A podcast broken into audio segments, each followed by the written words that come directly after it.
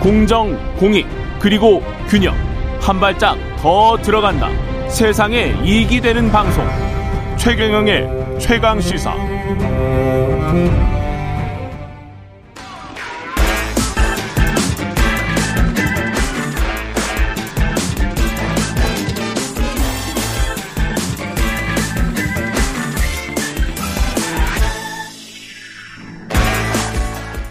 네, 놓치기 아쉬운 그 뉴스 짧고 굵게 한 번 더 짚어보겠습니다. 한 번 더 뉴스 오늘은 경향신문 박순봉 기자와 함께합니다. 오늘 윤일병 사건이네요. 예. 네. 이 군에서 이제 구타로 숨진 예. 윤일병 사건이거든요. 음. 윤승주 일병의 이름을 딴 사건입니다. 예. 네, 군에서 일어났던 가장 끔찍한 사건을 꼽으면은 꼭 뽑히는 사건 중에 하나예요. 예. 임병장 사건이라고 가혹행위 당하다가 총기 난사한 사건이 하나 있었고 음. 그 외에는 이 윤일병 사건이 꼽힙니다.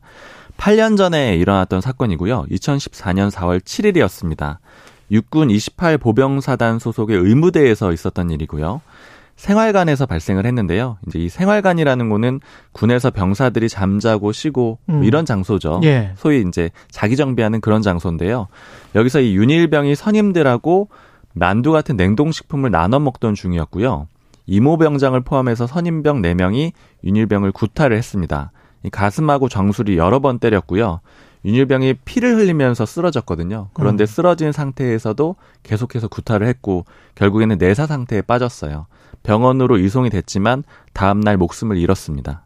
근데 이게 처음에는 우발적인 사건으로 추정이 되고 그렇게 또 보도도 됐었습니까? 네, 우발적인 폭행 이런 식으로 알려졌었는데요. 음. 이게 왜냐면은 국방부가 그런 식으로 발표를, 발표를 했습니다. 발표를 했군요. 그런 네. 식으로. 당시에 언론 보도를 어제 좀 찾아봤거든요. 예. 찾아봤더니 예.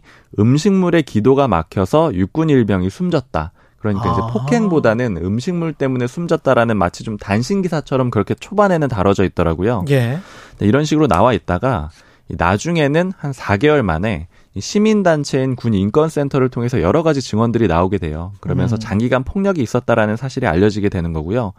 이 내용들 보면 굉장히 충격적인데 사실 최근에 군의 가혹행위 내용을 다뤘던 드라마 DP가 있거든요. 그, 맞아요. 그 드라마에서 사실 이 사건을 많이 모티브로 해가지고 좀 따와서 다룬 내용들도 있습니다. 음. 윤일병이 이제 사망한 거는 4월 달이었지만 그해 3월 3일에 자대 배치를 받았거든요. 그리고 이후 숨질 때까지 가혹행위와 폭행이 한 달 넘게 계속됐던 건데요. 음. 좀 내용을 전해드리면은 치약을 한 통 다 먹인다거나 아니면 또 이제 그 화한 느낌이 나는 연고를 성기에 바르게 한다거나 그리고 또 누워서 물 1.5리터를 다 마시게 한다거나 그리고 또 선임들이 가래침을 바닥에 뱉은 다음에 이제 개처럼 기어다니면서 혀로 핥아라 이렇게 지시를 내린다거나 이 실제로 있었던 일인 거죠? 네, 거의 고문에 가까운 그런 가혹행위들이 음. 있었던 겁니다. 그리고 특히 사망 전날에도 심하게 폭행을 했고요. 예. 윤일병 몸 상태가 이미 안 좋았다 그래요. 근데 여기가 의무대라고 말씀을 드렸잖아요. 그래서 의무병들인데 예. 비타민이 섞인 그런 수액을 놔주기도 했대요. 이제 그 다음 날 그리고 또 때리고 그렇습니다. 냉동식품을 먹다가 이 윤일병이 음식을 쩝쩝거리면서 먹는다. 이런 이유로 폭행을 했다라고 조사가 됐고요. 음. 그리고 이제 맞게 되니까 음식이 또 바닥에 떨어졌을 거 아니에요. 이것도 예. 주워 먹게 하고 그 이후에도 계속 폭행을 하다가 결국에는 사망까지 이르게 된 겁니다. 가해자들 재판은 이미 마무리가 됐고 어떻게 형은 어떻게 받았었어요?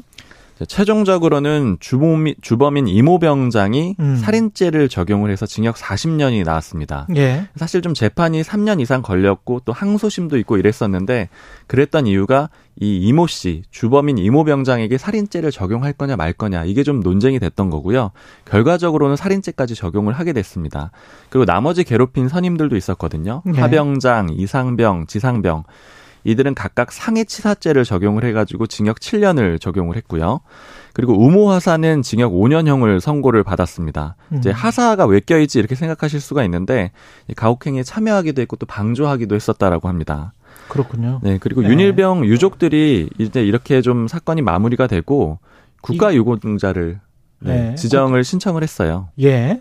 그래서 이것도 좀 쉽지가 않은, 않았는데 2017년 말에 이거는 행정소송 네, 한번 거쳐가지고 이제 순직 군경 그러니까 순직한 군이나 경찰에 해당된다 이렇게 결정을 받게 됩니다. 아, 당연히 그래야 될 것 같고 국가유공자로 인정은 됐는데 국가는 이 관련해서 관리 책임이나 이런 거는 없었을까요?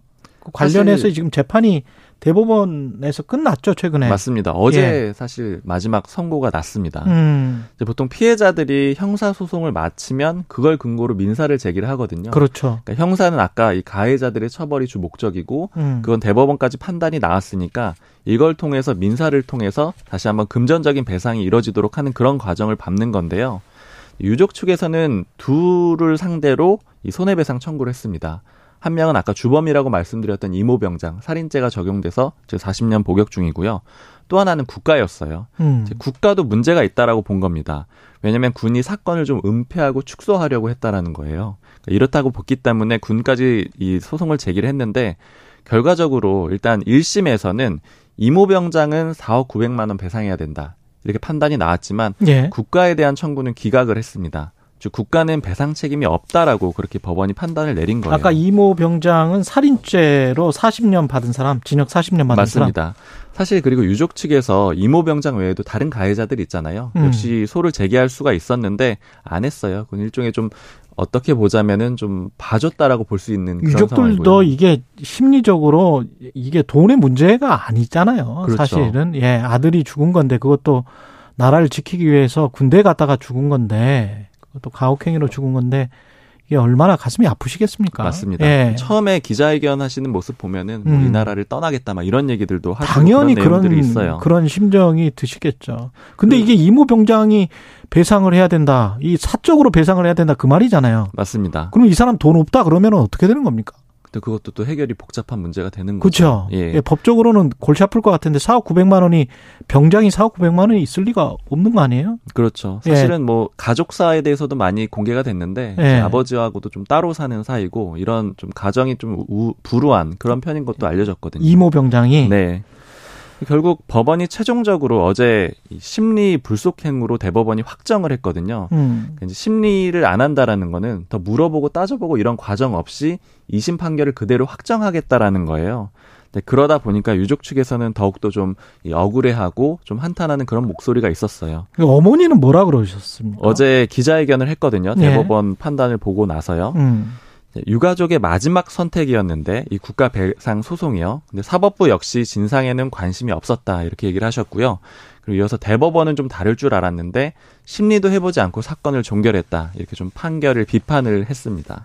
아니 이렇게 오랫동안 오랜 기간 사실 그 군을 장병들을 방치한 거잖아요. 이, 이게 하루에 어떻게 우발적으로 이렇게 사건이 난 게 아니고 지속적인 가혹행위가 있었는데 관리 감독 책임이 없다는 게 좀 납득이 안 되는데. 네, 그리고 28사단이 사실은 이런 가혹행위가 네. 지속적으로 있었고 좀 광범위하게 있었다라는 그런 증언들도 나오에 나중에 많이 나왔습니다. 그럼 뭐, 뭐 위에 있는 뭐 장교들이라 할지 장군들은 뭐 왜 있는 거예요? 이거 이거 관리하려고 있는 거 아닙니까? 음, 맞죠. 예. 네.